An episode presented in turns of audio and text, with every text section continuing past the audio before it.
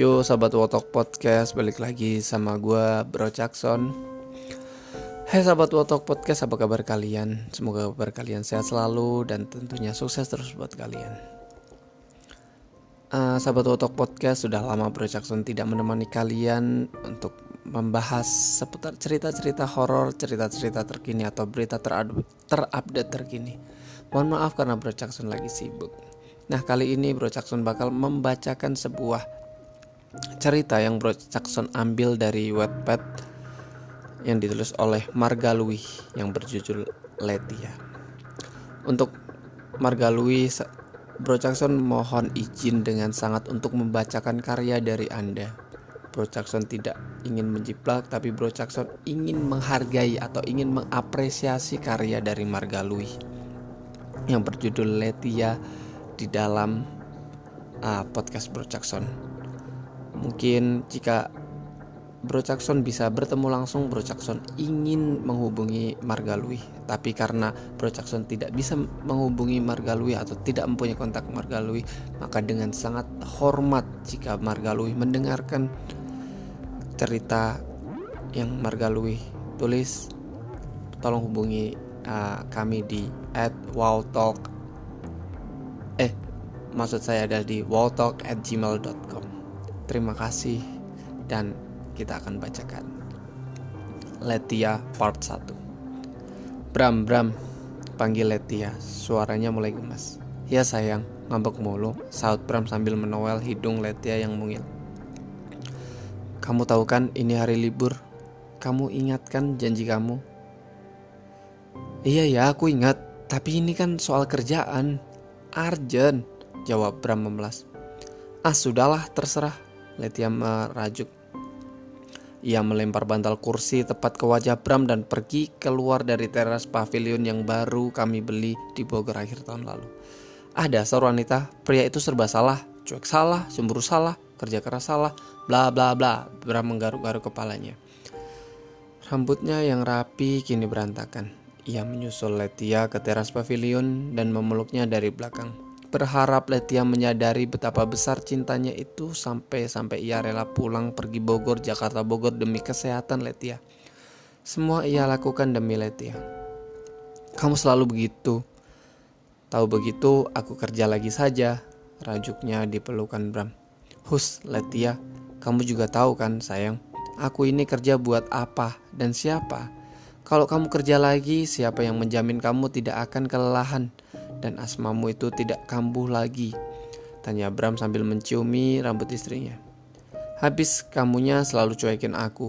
Di mana pun kita berada, kamu selalu lebih memilih ponselmu itu. Kamu kan sudah janji mau meluangkan waktu untukku saat dia jengkel. Ya beginilah resiko pekerjaanku Letia. Semua ini kan demi kamu. Demi keluarga kecil kita, jawab Bram mencoba untuk sabar. Yang kamu lakukan sudah cukup untukku Bram. Aku butuh waktumu, percakapan kecil kita seperti dulu, memasak bersama, olahraga bersama, dan masih banyak lagi hal yang sangat kurindukan darimu. Aku kesepian, aku rindu kebersamaan kita yang dulu. Jawabnya lesu sambil membalikan badannya ke arah Bram dan kemudian matanya berkaca-kaca. Bram kini menangkup wajah Letia dengan kedua tangannya. Wajah Letia yang ayu kini ia belai. Sekali lagi ia peluk tubuh istrinya yang mungil itu. Maaf, sabar sayang. Jika proyek terakhir ini sudah selesai, aku akan melimpahkan beberapa proyek ke Om Roy sebagai wakilku. Katanya lembut. Kapan? Kata Letia datar. Bulan depan. Tapi sekarang aku akan mencoba untuk memenuhi janjiku. Saud Bram sambil melepaskan pelukannya dan mengacungkan jari telunjuk dan jari tengahnya bersama di atas kepala. Oke, oke. Jadi, Pak Bram, apa rencanamu hari ini? Canda Letia. Sem senyumnya mulai merekah. Hmm, oke, okay, saya akan menja menjamu Anda dengan ayam panggang spesial Chef Bram dilengkapi dengan saus mushroom dan kacang. Oh, tunggu. Akan ada saus kreasi yang lain bagi penderita alergi kacang. Canda Bram sambil mengubah nada suaranya menjadi lebih berat lagi. Hahaha, Dasar, buruan pak, lapar, seru Letia yang mulai bersemangat. Keduanya pun masuk ke dalam rumah. Waktu masih menunjukkan pukul setengah lima sore. Mereka memberi tugas Bram menyiapkan bahan-bahan di dapur dan Letia menata meja makan di teras pavilion di tepi danau dengan pemandangan hutan cemara di sekelilingnya. Sambil bekerja, Bram mengintip Letia dari jendela dapur. Sesekali Letia menatap ke seberang danau dan melambaikan tangannya ke arah ibu-ibu yang mulai berjalan menuju rumah masing-masing setelah berkebun. Setelah berkebun. Semenjak asmanya sering kambuh karena kelelahan dan polusi di Jakarta yang semakin parah, Bram memutuskan untuk pindah ke Bogor dan memaksa Letia untuk berhenti bekerja. Keputusan tersebut antara benar dan salah bagi Bram sendiri. Karena semakin bertambahnya hari, rasa sepi yang menggelayut di benak Letia semakin besar. Sesekali Bram meminta Johan keponakannya atau sahabat-sahabat Letia untuk mampir dan menginap. Tapi tetap saja kunjungan seperti itu tidak akan bisa konsisten mengingat mereka semua memiliki kewajiban masing-masing di Jakarta. Pernah Bram hendak memperkerjakan ibu-ibu parubaya di pavilionnya untuk mengurus rumah dan menemani Letia selama Bram bekerja. Namun Letia menolak keras dengan alasan ia membutuhkan banyak kegiatan di rumah. Bram pun mengalah meskipun ia sangat khawatir Leti akan semakin kesepian dan melakukan kecerobohan fatal. Bram kenal betul sifat istrinya. Selain keras kepala, Letia juga ceroboh. Letia terlalu sembrono dan menyepelekan sesuatu seperti misalnya tiga bulan lalu saat ia memaksa makan roti rasa coklat kacang. Bram sudah melarang keras, namun Letia tetap bersikeras untuk memakan roti tersebut sedikit saja. Walhasil Letia mengalami penyumbatan pernapasan di tenggorokannya. Beberapa menit setelah menelan roti itu, akibat alergi kacang yang kambuh, terpaksa Letia harus dilarikan ke rumah sakit. Meskipun saat itu cepat tertangani dokter mengingatkan Letia untuk menjauhi segala bentuk makanan yang memiliki kandungan kacang. Waktu itu Bram mengomel panjang kali lebar kali tinggi, namun Letia hanya cengar-cengir seperti biasa.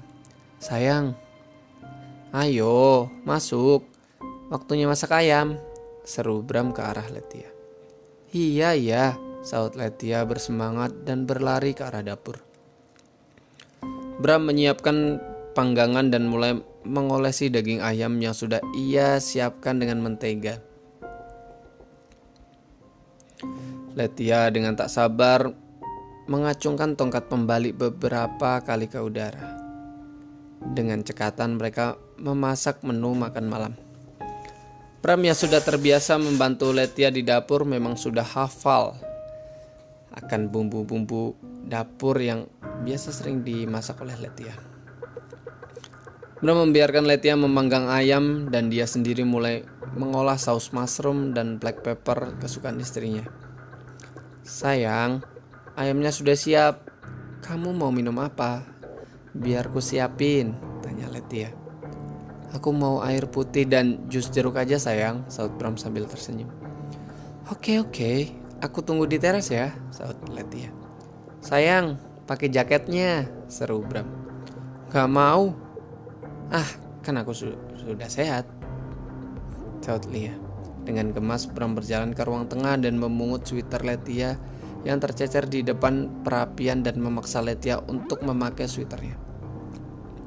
Ih, kan aku bilang Aku sehat, gerutu Letia yang akhirnya memakai sweaternya dengan patuh. Ya, apa salahnya sih kamu pakai sweater? Saut Bram tegas.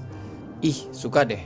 Kalau kamu sering-sering perhatiin aku kayak gini, canda Letia sambil cengar-cengir. Dasar manja, tegas Bram sambil mengecup pipi Letia. Bram kembali ke dapur untuk mengambil saus garamnya dan meletakkannya di meja makan. Letia keluar dari dalam rumah membawa nampan penuh berisi botol air mineral dan jus jeruk. Dengan cekatan ia menyajikannya di meja makan. Sayang, kata Letia sambil melirik ponsel Bram. Hmm, saut Bram tanpa melirik Letia. Sayang, jangan kumat lagi deh. Baru juga beberapa puluh menit, omel Letia. Haha, iya ya, yuk kita makan, tugas Bram sambil tertawa cekikikan. Bram meletakkan ponselnya dan memulai makan malamnya dengan Letia.